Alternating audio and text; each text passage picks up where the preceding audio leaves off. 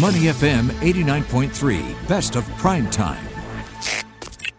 SG Extra, only on Money FM 89.3. It is time for X- SG Extra on Monday. Singapore will soon offer COVID 19 vaccine booster shots to people who are moderately to severely immunocompromised, as well as those aged 60 years old and above, and residents of aged care facilities. The rollout of the booster shots is expected to start this month. And in a virtual press conference at the end of last week, the multi ministry task force also announced that Singapore is staying within its preparatory stage of transiting to an endemic COVID 19 with no loosening of measures for now. Task Force co chair and Finance Minister Lawrence Wong said vaccination and testing will remain the key engines in the journey towards COVID resilience. So today we're joined by Karamjit Kaur, news editor at the Straits Times, to find out more.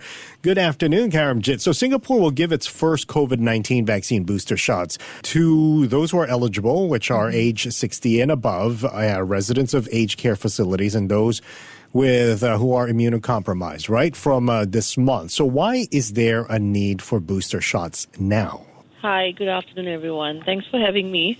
Um, booster shots, yes, uh, there's been a lot of talk on this recently. Um, why is there a need for this? Uh, really, there are two reasons. One is, you know, this Delta variant that we hear of all the time. It really, if you look at the number of cases, not just here in Singapore, but uh, worldwide. Um, this variant has proven to uh, transmit a lot, uh, you know, uh, more quickly than um, had been anticipated by you know experts and health authorities uh, when we, when it first surfaced. The number of cases really uh, in Singapore's case, we're looking at number of cases doubling every, every week, and that's caused some concerns.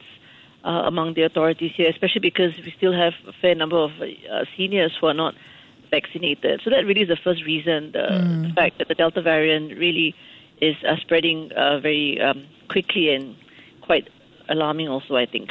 Uh, the second reason really is waning immunity.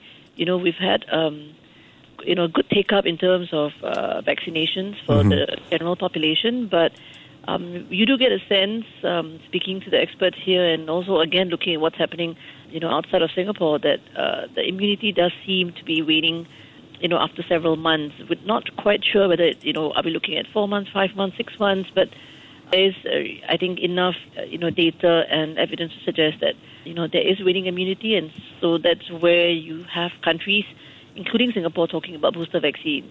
Karamjit, Israel's announced that it now classifies people who've received three vaccines, vaccine shots as being fully vaccinated. Do you think we could go that way as well? When are we likely to see booster shots rolled out for the entire population?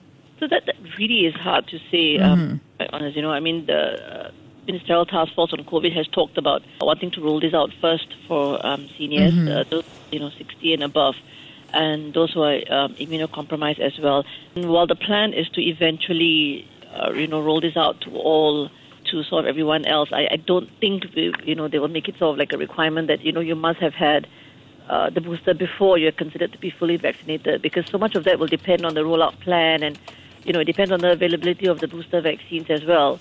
So I, I don't see us sort of going down that uh, Israel path for, for now at least, mm-hmm. but at some point, you know, when they do make the plans uh, public and uh, everyone sort of, you know, you're given like your appointments and all that, then maybe at, at some point uh, we may have make it a requirement that you know you must have had your booster shots before you're considered fully vaccinated. If you want to, you know, like go to restaurants and dine in and all that, the, the sort of uh, system that we see mm-hmm. now.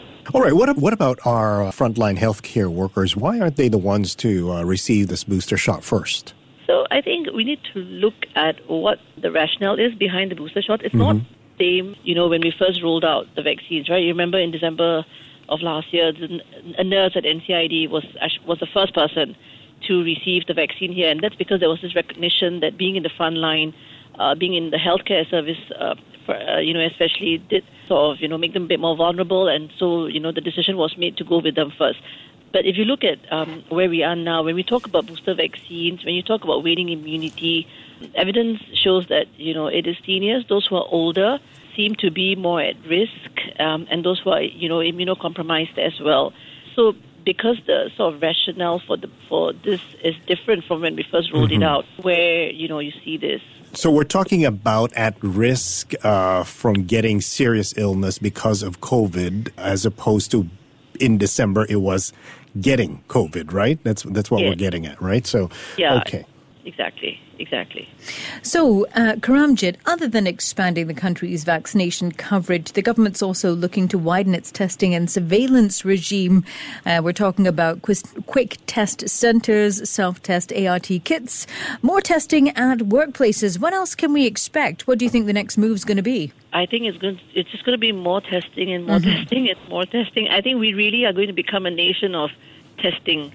You know, and it's really that or circuit breaker, right? I mean, we said uh, the task force has said many times that you know we really don't want to go back to where we were, where we had to you know really take this hard decision to have a circuit breaker. That is not the way we want to go if we're talking about living with COVID nineteen. But you know the case, the you know cases are there. The Delta variant is there. Uh, it is spreading. So uh, it really, I you know, ultimately it comes down to personal responsibility, and I think that's how we should look at testing. This was mentioned at the last uh, press uh, conference as well.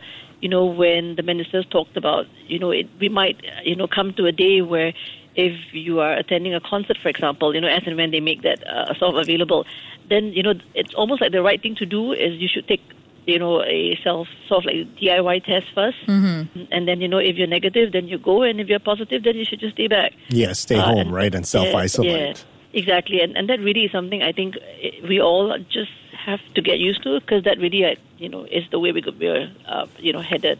All right. Thank you very much for uh, sharing your thoughts with us and the latest as well. Karamjit Kaur is the news editor at the Straits Times here on Primetime on Money FM 89.3. To listen to more great interviews, download our podcasts at moneyfm893.sg or download our audio app. That's A W E D I O. Available on Google Play or the App Store.